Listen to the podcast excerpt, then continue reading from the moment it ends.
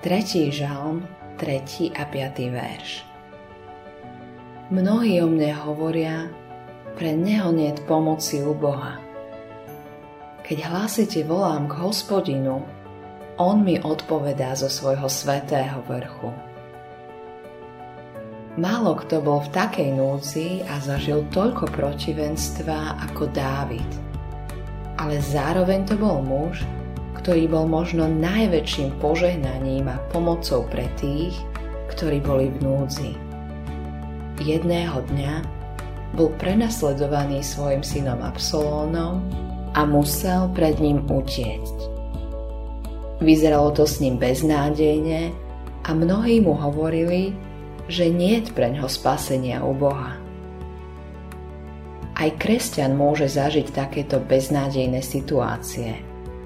Môže byť chorý a dostať sa do depresie. Ako keby počul hlasy, ktoré hovoria Pre teba neexistuje spása, žiadna pomoc od Boha, si stratený. Čo má človek robiť v takejto situácii?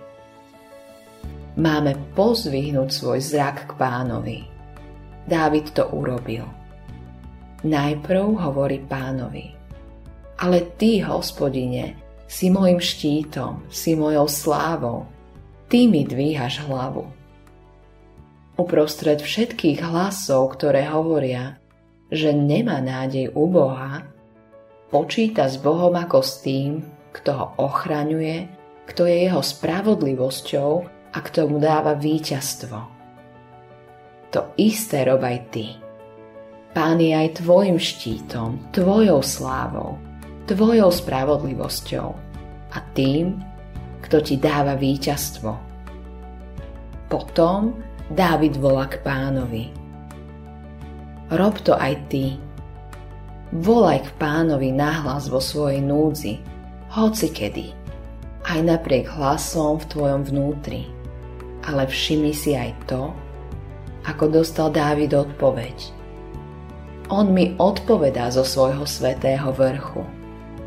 To je zo Silna, z miesta, na ktorom sa Boh zjavil Izraelu. Dávid nehľadal odpoveď vo svojich pocitoch ani vo svojom vnútri, ale v samotnom Božom zjavení. Tam musíš hľadať odpoveď aj ty. Našim svetým vrchom je Golgota. Tam bol premožený hriech.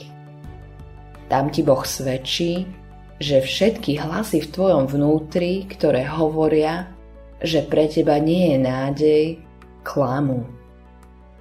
Máš víťazstvo v pánovi Ježišovi. Autorom tohto zamyslenia je Eivin Andersen.